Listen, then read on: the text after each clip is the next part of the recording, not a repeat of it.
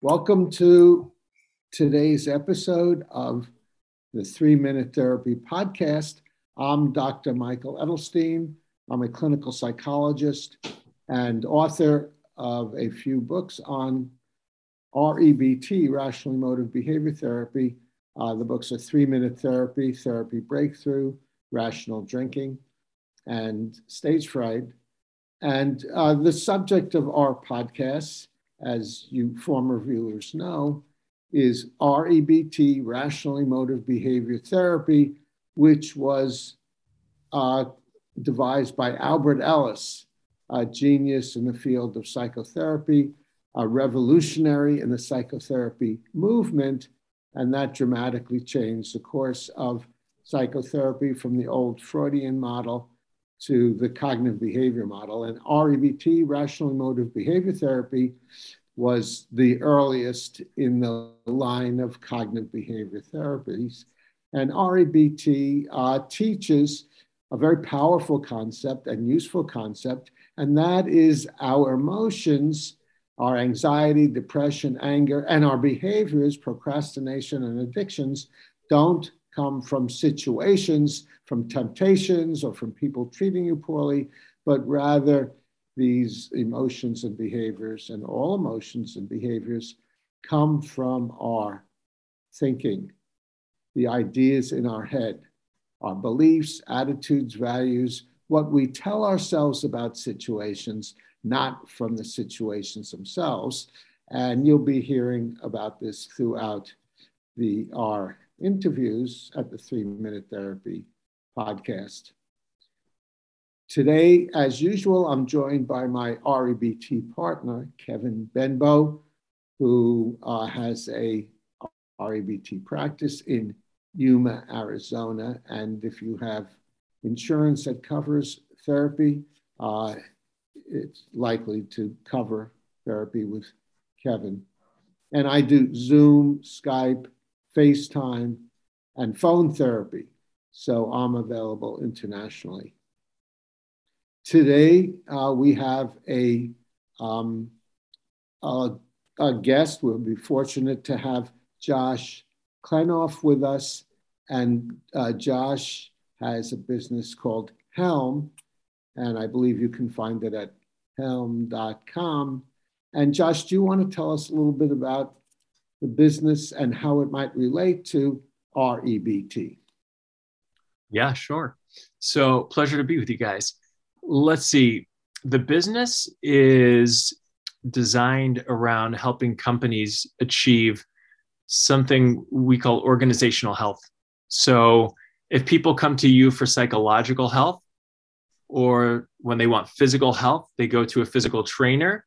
If someone's at a company that's dysfunctional, or that wants to become even bigger and better, they come to us for organizational help. So, uh, so what does it mean to to have dysfunction as a company? Generally means that a company one doesn't have a clear vision that people are committed to and with goals that support that vision. So that's the first sign that a company has some dysfunction.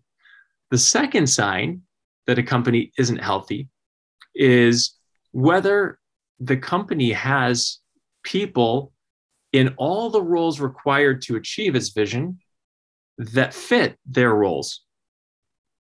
And the third thing or sign that a company is or isn't healthy is when the people at a company are able to solve their problems so they don't keep coming back over and over in other words, solving these problems at the root without needing to pull the CEO or the owner into each of the problems. So that's a sense for what I mean by organizational health. That's what we as a company do. And how does this relate to REBT? Well, REBT, as, as I understand it, helps individuals who face emotional distress uh, get to the root of that and it's an alternative to taking the blue pill or having a drink to take the edge off or shouting or whatever outlets people might turn to for some immediate kind of comfort from their emotional distress. What we do is kind of like an organizational equivalent to that. So when companies are facing challenges, we help them get to the root of their challenges. So our worldview is basically that any organization is only going to be as effective or successful as its ability to solve its biggest challenges. And in the case of most companies, they're dealing with challenges kind of like hunters. They're just tackling things eh, eh, in a firefighting mode day by day, whatever comes at them. A hunter wants to get through the day or get through the week. And that's the way most people approach their work. They just want to get through the day or the week. But farming is a very different paradigm. With farming, you cultivate the roots and you plant seeds, you irrigate, you fertilize, you have certain processes you trust. And by implementing these processes and certain tools, you're able to create a vastly greater uh, horizon of possibilities and opportunity. So we help people shift from this more, if you will, tactical firefighting mode to a realm where they are bringing more predictability, ultimately, much more productivity and much more success into their lives. Very good.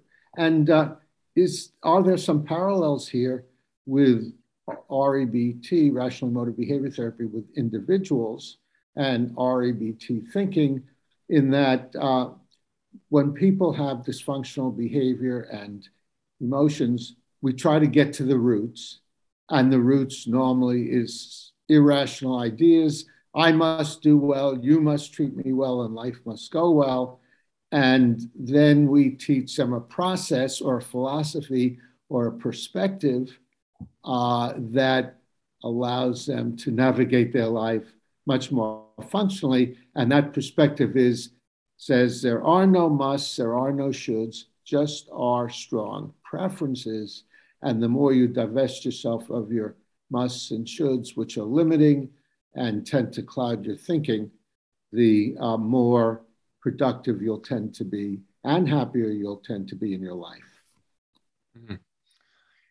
So I, I, may have lost the thread of the question, but I think I got the crux of it. We effectively look at the thoughts. So let me back up.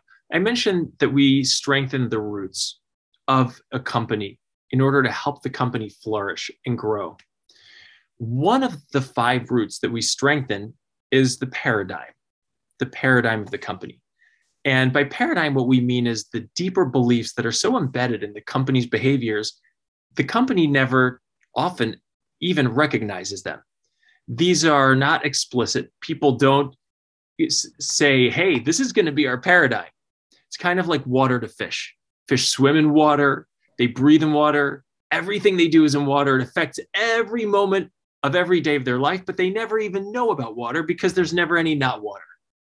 So when we talk about paradigms, these are the beliefs that are often limiting companies, not just individuals, but all the individuals of the company. So one example would be problems are bad. Most people think problems are bad. We'd like to avoid problems. Challenge is not is it irrational or rational or wrong or right. We simply say, does it work for you? Is it effective? And if it's limiting you, what's an alternative belief that's going to be more resourceful, more effective for the team? And so when companies first identify this limiting belief or blind spot, they then figure out what works better. So instead of problems are bad, where people will tend to sweep problems under the rug, avoid bringing them up, let alone solving them. People will tend to take any problems people bring up about them or their departments as personal attacks. Instead, we start to shift the mindset. In this example, too, for instance, uh, let's hunt for the biggest, best challenges we can find. If we solve bigger, better challenges, we'll be even more successful. So that's one example of a paradigm, but there's obviously a limitless spectrum of ideas people bring that either enable or disable their success. Very good. And Kevin, did you want to uh, ask a question or give your perspective on this? Yeah, I'm. Uh, I've been fortunate or unfortunate to work for several dysfunctional companies and organizations over the course of my professional career, which is probably why I prefer to work by myself at this point. Uh, for a good example of what Josh is talking about, there's a series on Hulu called The Dropout.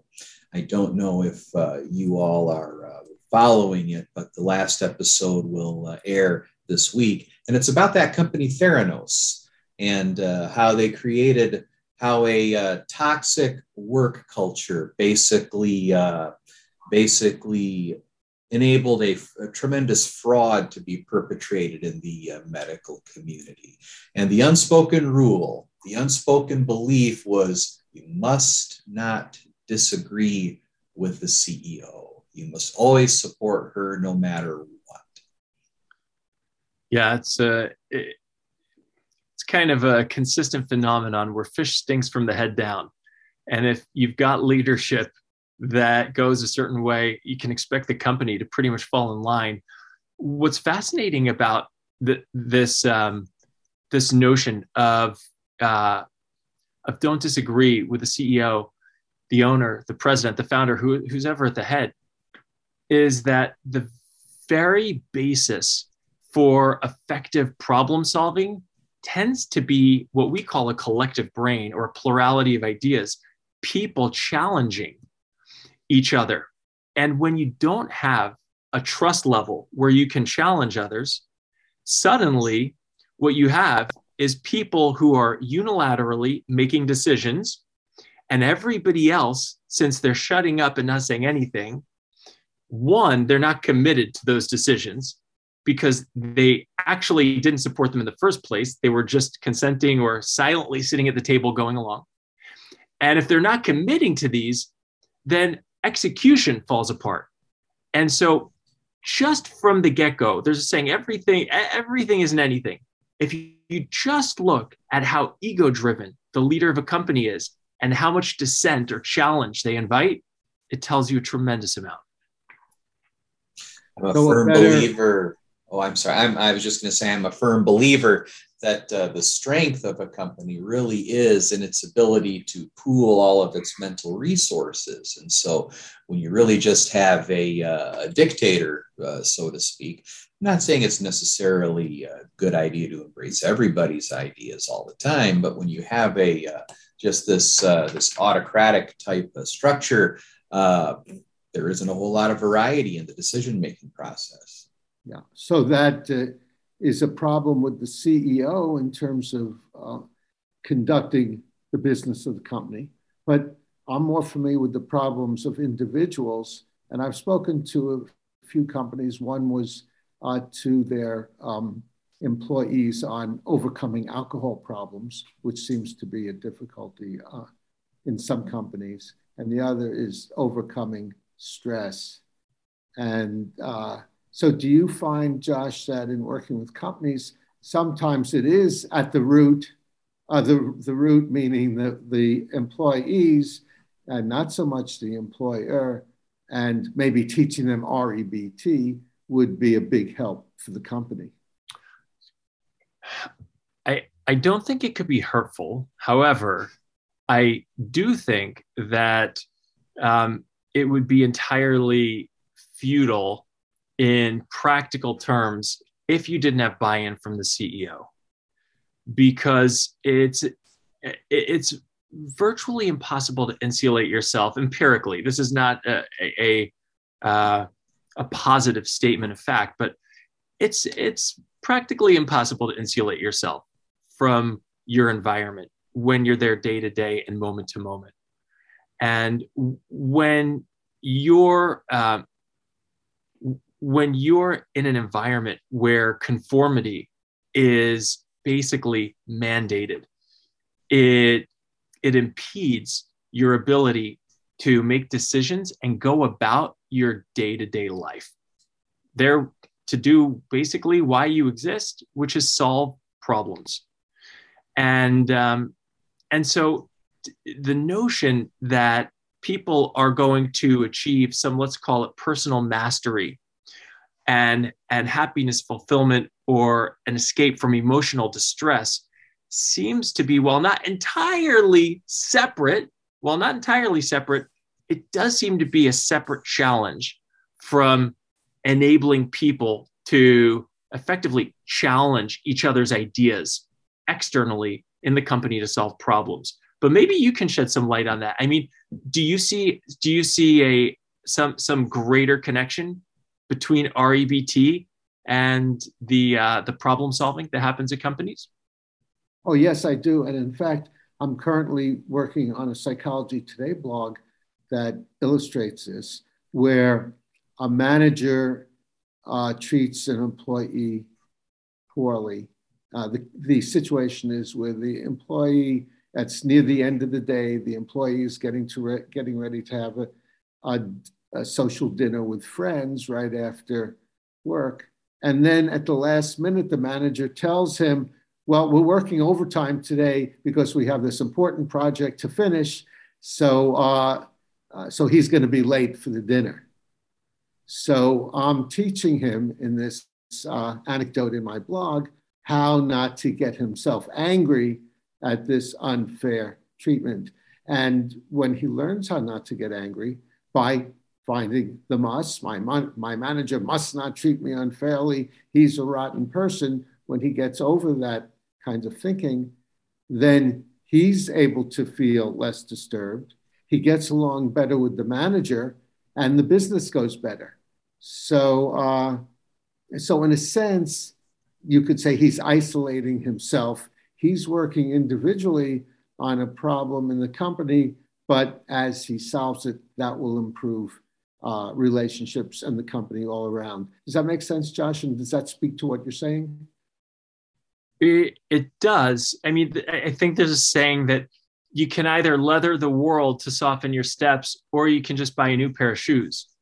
And, you know, it, uh, on the one hand, if you're trying to enroll everybody in REBT, it's a it's a I think a, a very tough road to hoe I think any individual who practices it, myself as an example, will have a life changing experience because it is nothing short of life changing.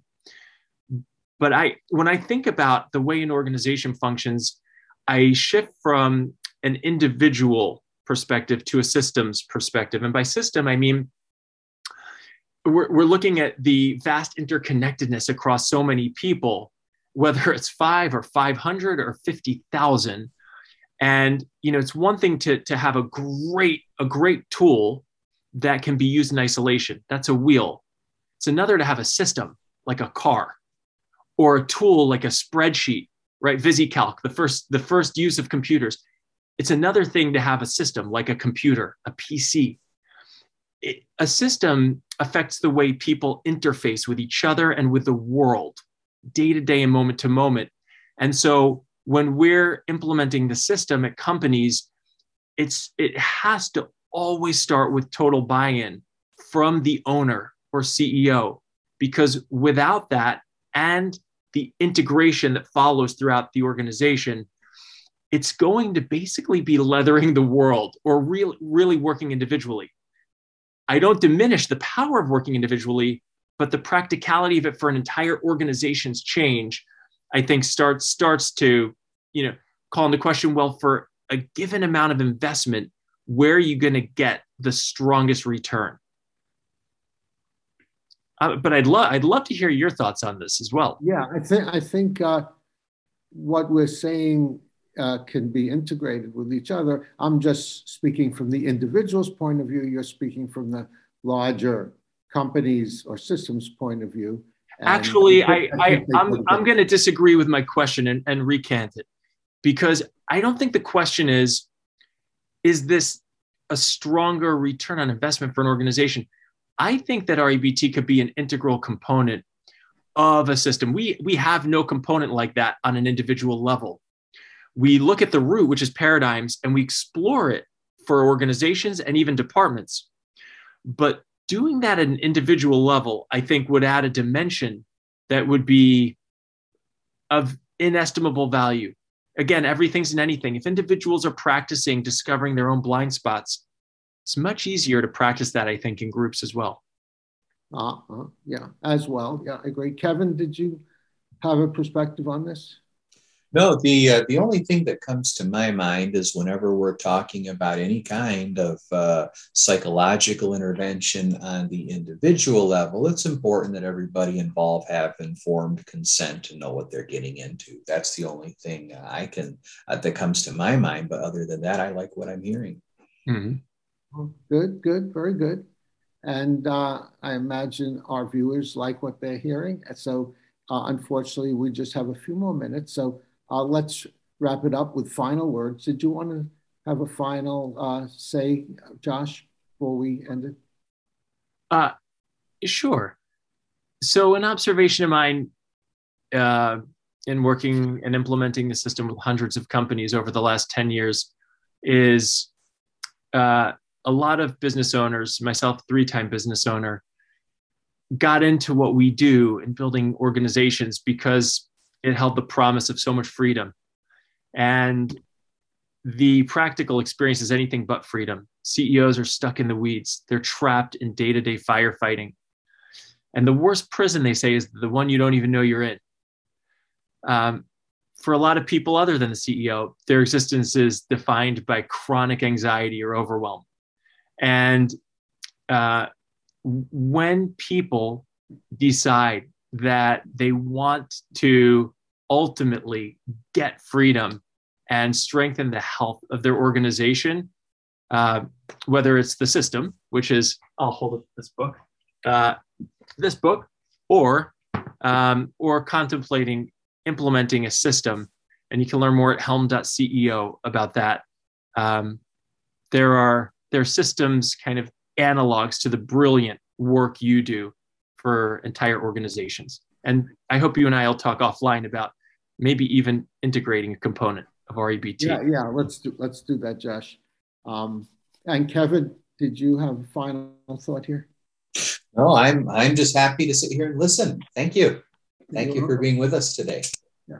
Okay, well, thanks again to Josh Klenoff for being our great guest with helm.com. Is it .com or dot helm.ceo? Helm.ceo. So go there to get more information. And uh, Kevin, do you have a website? Yes, uh, my website is www.cogyuma, that's C-O-G-Y-U-M-A dot com. And uh, that'll tell you a little bit about me and what I do.